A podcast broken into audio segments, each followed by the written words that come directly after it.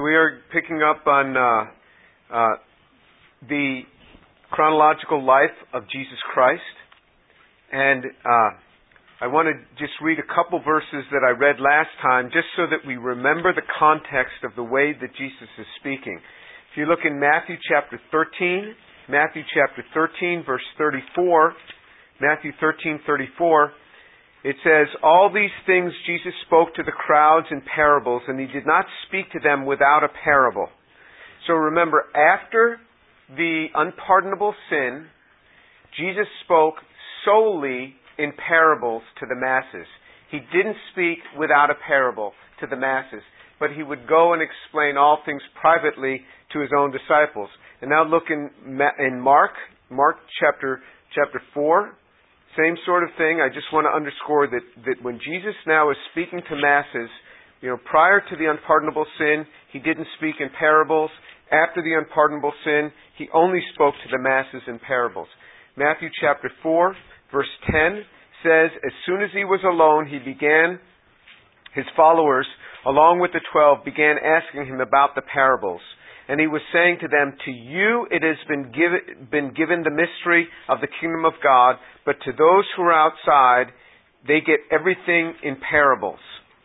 And so if you turn in the same chapter, 4 verse, Mark 4 verse 33 says something, with many such parables he was speaking the word to them so far as they were able to hear it. He did not speak to them without a parable, but he was explaining everything privately to his own disciples. So we are very much now in the time period of Jesus' life where he is only speaking to the masses in parables.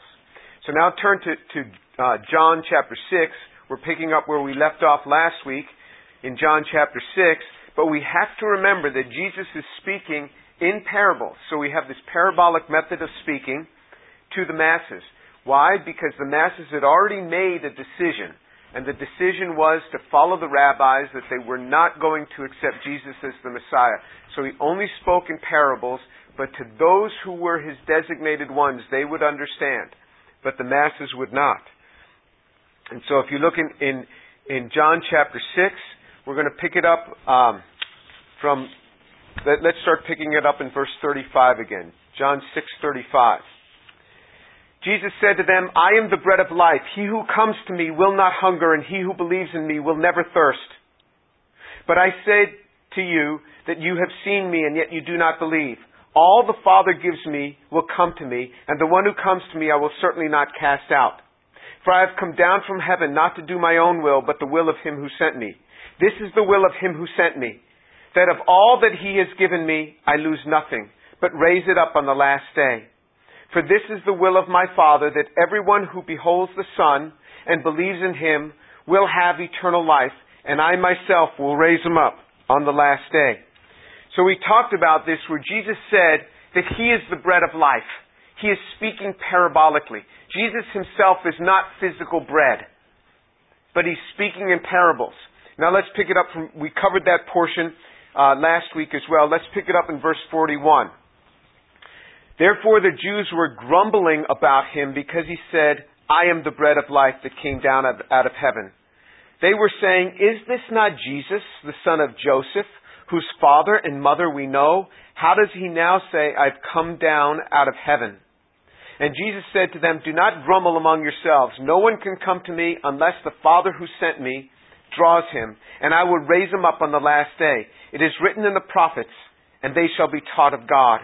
Everyone who has heard and learned from the Father comes to me. Not that anyone has seen the Father, except the one who is from God. He has seen the Father. Truly, truly, I say to you, he who believes has eternal life. I am the bread of life. Your fathers ate manna in the wilderness and they died. This is the bread which comes down out of heaven, so that the one may eat of it and not die. I am the living bread that came down out of heaven. If anyone eats of this bread, he will live forever. And the bread also which I, which I will give for the life of the world is my flesh. So Jesus starts speaking to them, and the Jews start grumbling. So the people, the masses of people there start grumbling because he said, I am the bread of life that comes down out of heaven. I'm the bread that came down out of heaven.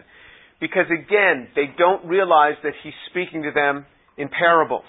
And they started grumbling and they said, Look, we know this Jesus. We know his father. We know his mother. Jesus is up in the Galilee now. Many of these people saw Jesus grow up. Many of these people know his mother and his father. And remember what Jesus said. He said the prophet is not without honor, except in his, in his hometown. So in other words, sometimes it's hardest for us to receive from people that we've known a long time. It's hardest for us sometimes to receive from those. And he said to them, he said, stop grumbling among yourselves. No one can come to me unless the Father draws them. It is written in the prophets, and they shall be taught of God. In other words, those that are going to be able to perceive are the ones that are actually taught of God.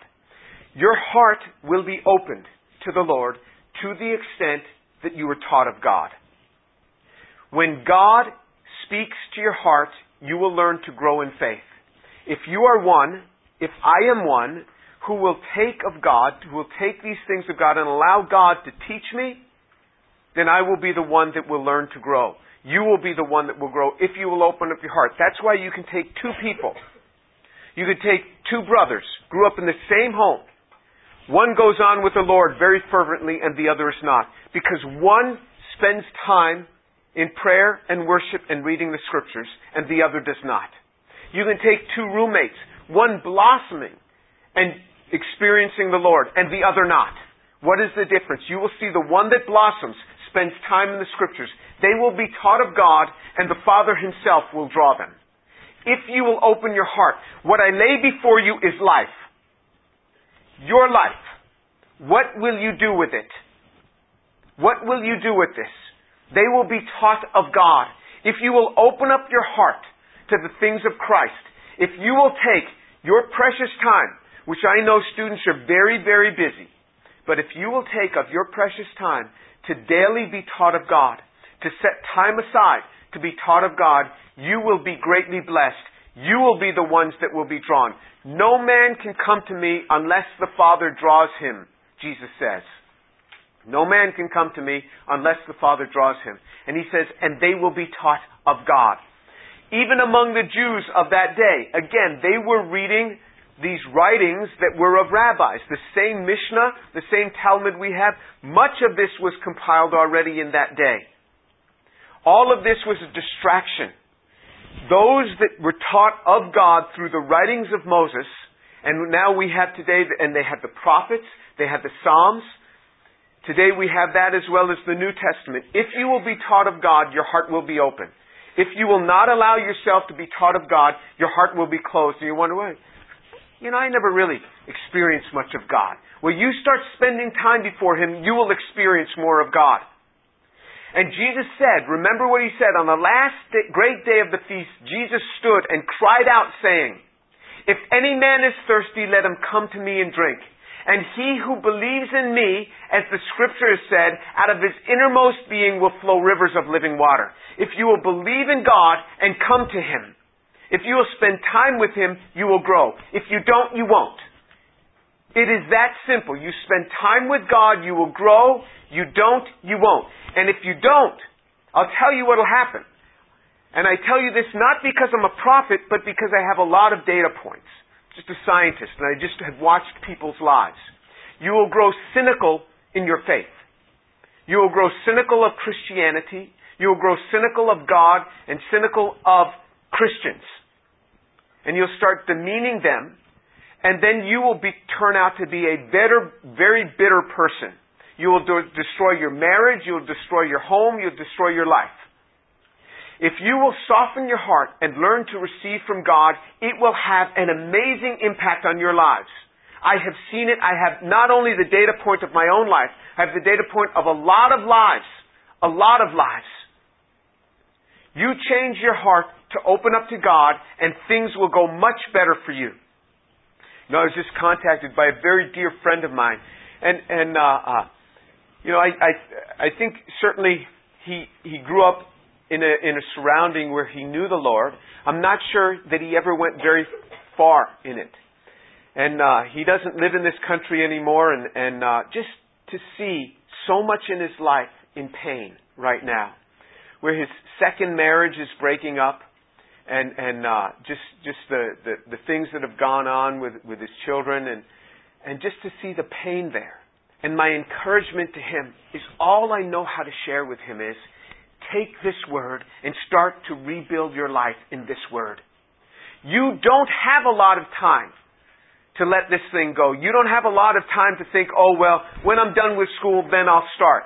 Wrong. You won't start. You start now. Now. Now is the time. Jesus said, behold, today is the day of salvation. It says of Moses, Moses was faithful in all of God's household. Moses could have thought, well, why be faithful now?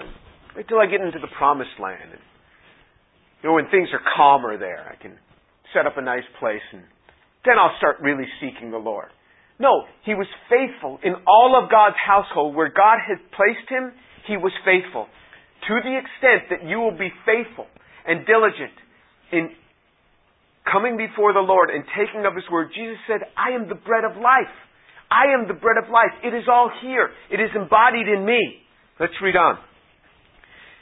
Verse 52, John chapter 6, verse 52. Then the Jews began to argue with one another, saying, How can this man give us his flesh to eat? So Jesus said to them, Truly I say to you, unless you eat the flesh of the Son of Man and drink his blood, you have no life in yourselves. He who eats my flesh and drinks my blood has eternal life, and I will raise him up on the last day. For my flesh is true food, and my blood is true drink. He who eats my flesh and drinks my blood abides in me, and I in him. As the living Father sent me, and I live because of the Father, so he who eats me, he also will live because of me. This is the bread which came down out of heaven, not as the fathers ate and died, not as, not as our fathers ate and died. He who eats this bread will live forever. I mean, the Jews were already confused. The masses are already confused by what Jesus said in the last paragraph. So you would think that Jesus would say, oh, let me straighten it all out. You know, I'm speaking in parables. No, he doesn't. So it says that they're really confused. They say, how can this man give us his flesh to eat? It's crazy. So here's how Jesus clarifies it for them. When they said, how can this man give us his flesh to eat? Jesus said to them, truly, truly, I say to you, unless you eat the flesh of the Son of Man and drink his blood, you have no life in yourselves. So that's clarity. You've all experienced this, I'm sure, where you ask the professor to explain more fully, and they say exactly what they said before. And you're like, you don't get it, do you? That I didn't understand it the first time. You've got to change a little bit. No, Jesus just hit him right back with the same thing all over again. He's speaking parabolically. Those who were taught of God, those are the ones who are getting it. Those who are taught of God, those are the ones who are getting it. And that's why you can have two people sitting in church one of them is just like, wow. And the other's like, I'm not getting anything here. I'm not getting anything out of this. Two people. Because one is opening themselves up to be taught of God. One is before God and reading the scriptures on a regular basis and being taught of God. And because of that, because of that, they're open to whenever God is speaking. And the other person is just clueless. He's just saying the same thing over again. Why even bother coming? I think I'll just stop going to church too. And you see, this is this terrible cycle that falls in, and many people spiral in on this. So remember what I'm telling you. Remember what I am telling you. That one day, when you start thinking, oh, you know, there's nothing here, there's no life here, why am I doing this, why am I wasting my time? Just remember, you are now in this cycle, and it's going to suck you right in and you are beginning the pattern for the destruction of your life. And the way you get off of this is you get into the Word of God and spend time with Him and have your life open up to God. I have so many data points. It's all I've done. My whole life is I've been in school my whole life. I've never left school. You know, I, I think I started playgroup at like four years old. And I'm still in school. I've never left the educational system. So I've seen so many lives. I've seen people come through. I've seen my own friends. I've seen, seen different people that I've lived with, my own roommates. And then I've seen hundreds and hundreds of students, Christian students, just even through this class.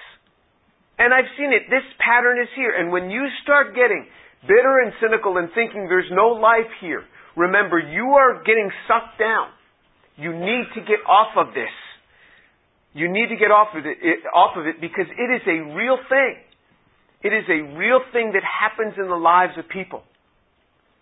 You know, just this week, two people, two people have shared with me how distraught they are because one of their close relatives has just denied the faith and decided to leave the faith.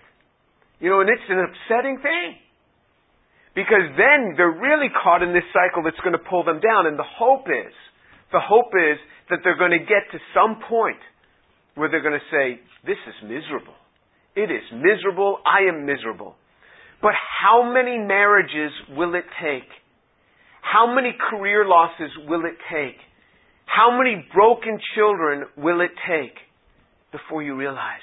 That's the frightening thing about all of this. This is serious business. Remember, they, they, they had asked Jesus for some of this bread, and they were talking about this bread coming down from heaven. And he says, he said in 58, This is the bread which came down out of heaven, not as the fathers ate and died. He who eats this bread will live forever. Jesus said, If you get involved with me and my life, you will truly be different. Verse 59. These things he said in the synagogue as he taught in Capernaum. So again, we get further clarity. Where is Jesus?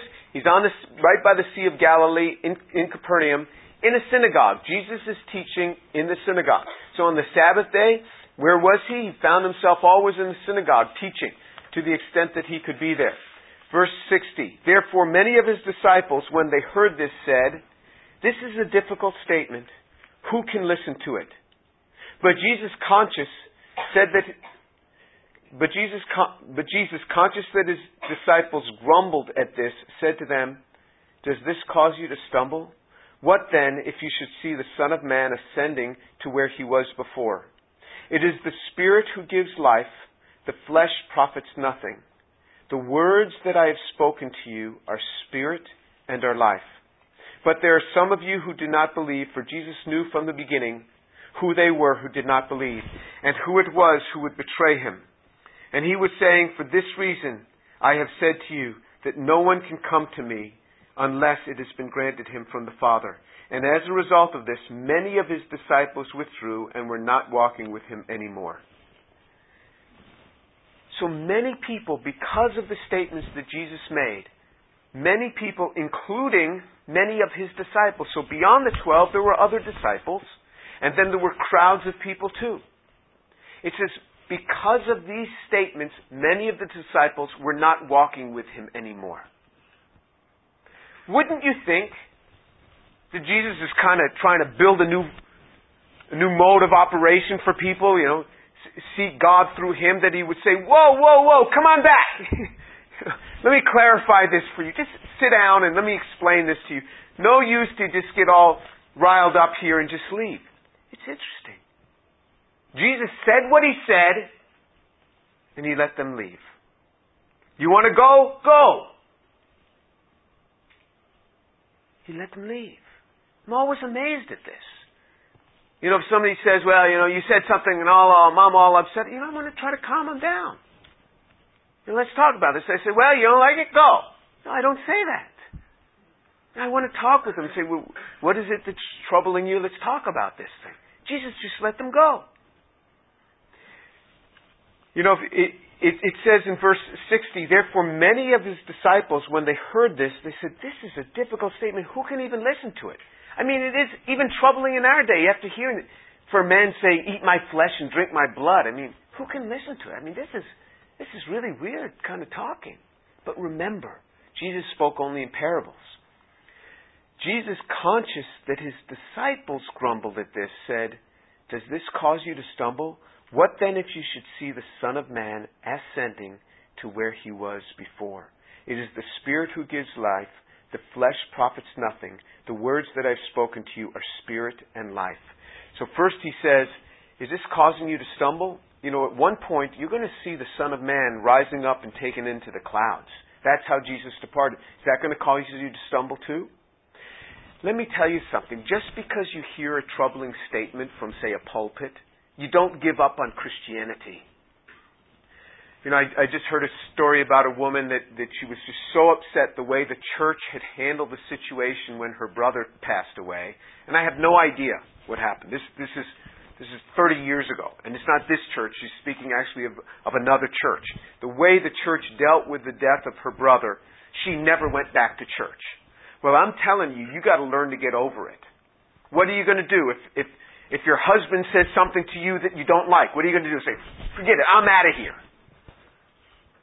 No, you better learn to get past things like that. Because you're going to hear a lot of things that you don't want to hear.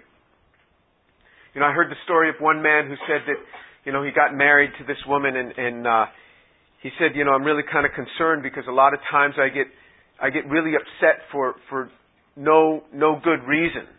And uh, I just don't want that to happen in our relationship. And the woman said, Oh, don't worry. I'll give you lots of good reasons to get upset.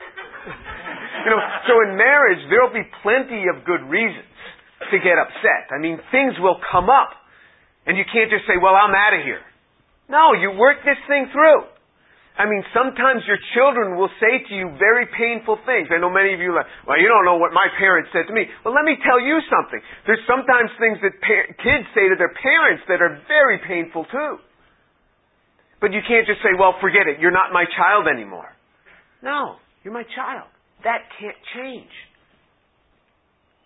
So you don't just toss up something when you don't understand. Or like, oh, I see something in the Bible, this is too troubling, I just can't have it anymore, forget it. You know, there's people like that. Jesus said, does this cause you to stumble? There's going to be more you're going to see.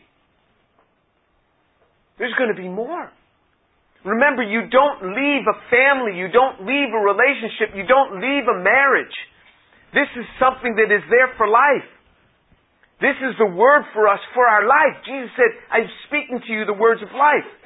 And then he goes on to say, he says, it is in verse 63, this is key to this chapter. It is the Spirit who gives life. The flesh profits nothing. The words that I have spoken to you are spirit and life. You see what I mean? They were so caught up. How could he eat his flesh? And then Jesus starts revealing it now to his disciples.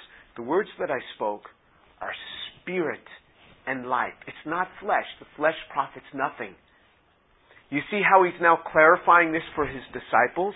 Because he sees his disciples are also getting, you know, upset about this, but he clarifies to his disciples. He says, I'm talking about the Spirit.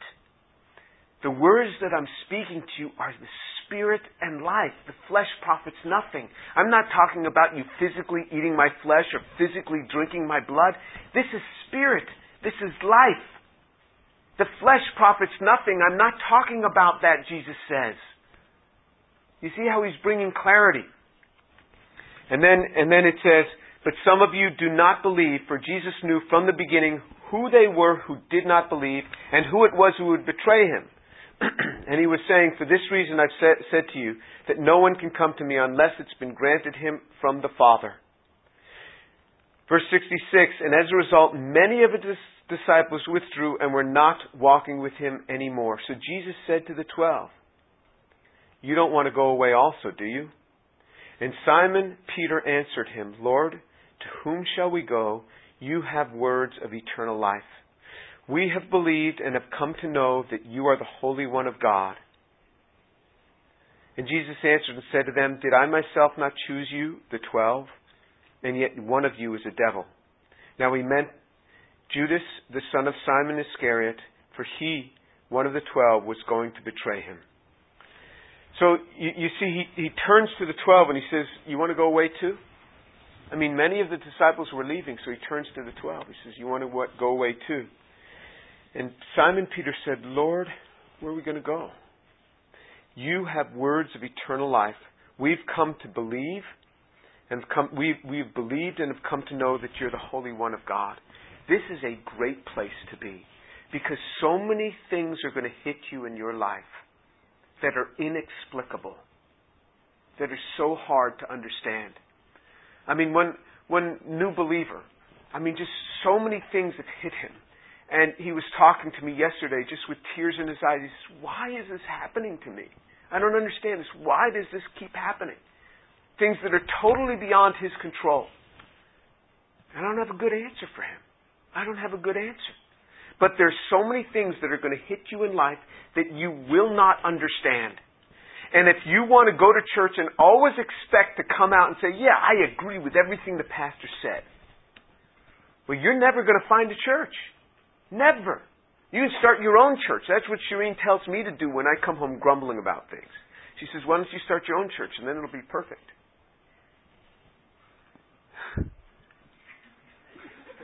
What are you laughing at?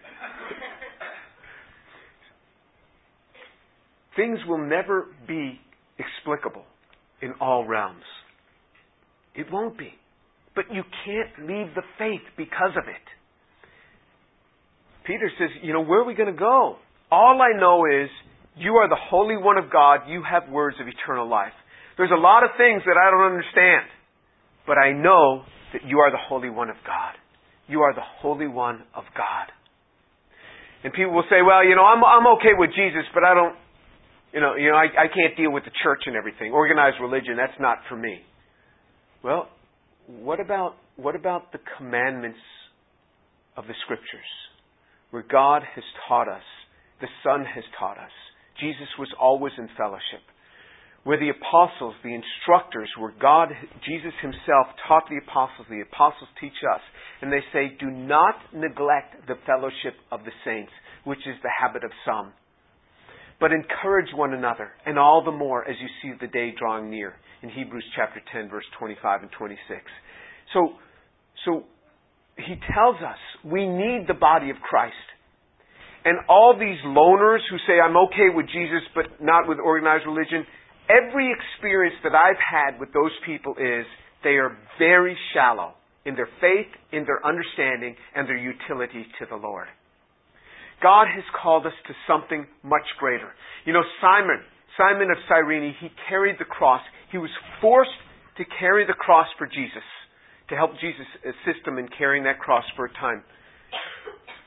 But when will we bow our knee and say, Lord, I will willingly carry your cross? I will willingly pick up the burdens that are your burdens. All we hear about is cast your burdens at the feet of the Lord. Cast your burdens at the feet of the Lord and let Him carry them. Well, what about His concerns? Will I not do something for His concern? Will I not speak to people? Will I not use my gifts and my talents for Him? Even though it takes me away from my family and it takes me out of town and it draws me to spend, have to spend time preparing and speaking? Of course I will do this for him. If this is the cross that he has for me, gladly I will do this for him. If he has a burden for these people, that becomes now my burden. If he cares about people, that should be your burden. It's not always let's lay our burdens at the foot of the cross. What about what he's concerned about? What about helping him to carry his cross willingly? So if there is something where God has given you talents, God has given you gifts, you use those for His glory. And in this, there is life. This is a good thing. This brings life. This brings life in a marriage. This brings life in a family. When, you're when children see their parents serving the Lord and actively serving the Lord, it causes children to want to serve the Lord. When a man sees a young woman serving the Lord, it, it, it causes this man to say, wow, that, that girl make a nice wife. And he's right. Because she's learned how to serve others. She's learned how to be less selfish and more selfless. When a young man is serving the Lord, young women just, wow, look at that guy serving the Lord. They see it, they take notice of it. This is a good thing. This is all a good thing. You pick up the burdens of the body of Christ.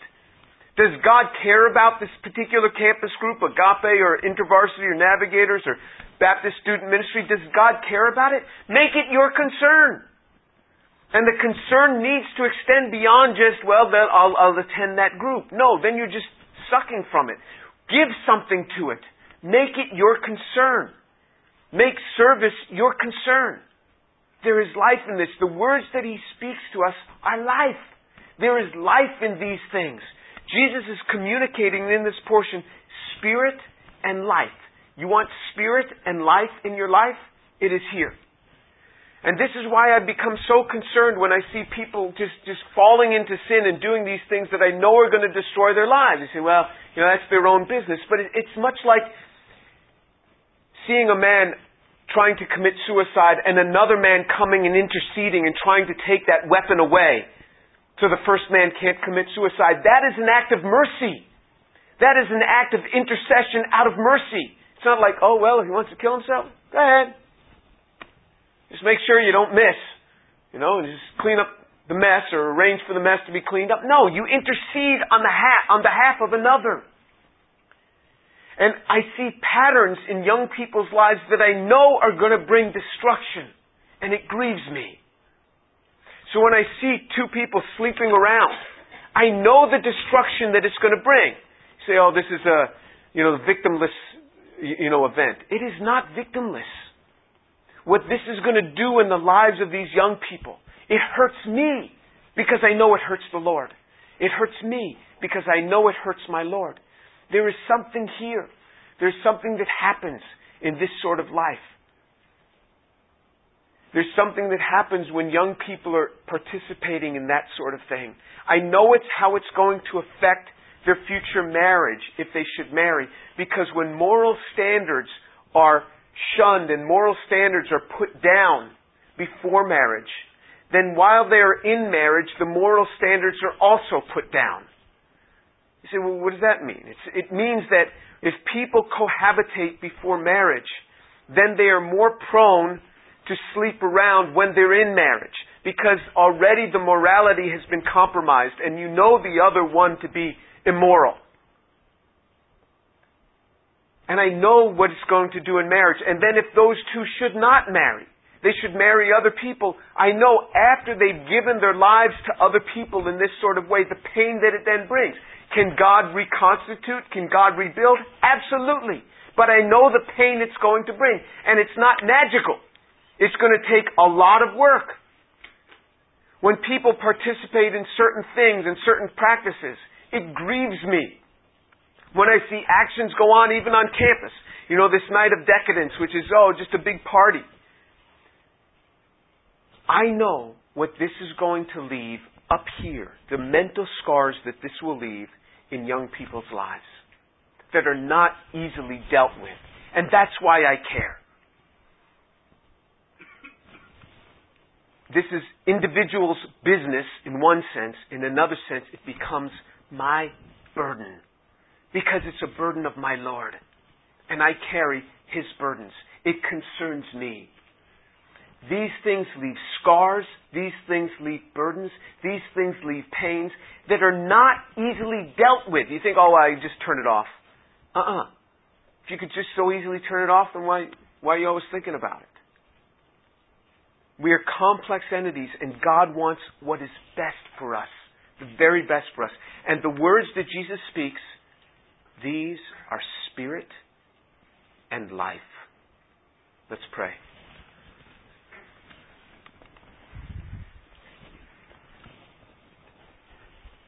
Abba, Father, thank you for your mercies.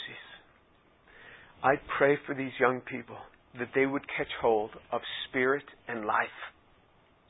Father, I pray that they would learn what it is to pick up the burdens of our Lord to carry his cross, to help him carry his cross, to pick up his burdens, because there is life. Father, I pray for them that they would have good lives and good homes and good marriages and good children. Father, I pray that they would not be easily upset by things that they might not understand, but that they would be able to say with Peter, We believe and have come to know that you are the Holy One of God that, Lord Jesus, you are the Holy One of God. And because of that, that they would not easily leave. Father, I pray that you draw them close to Jesus. Draw them close, I pray, in the name of Jesus.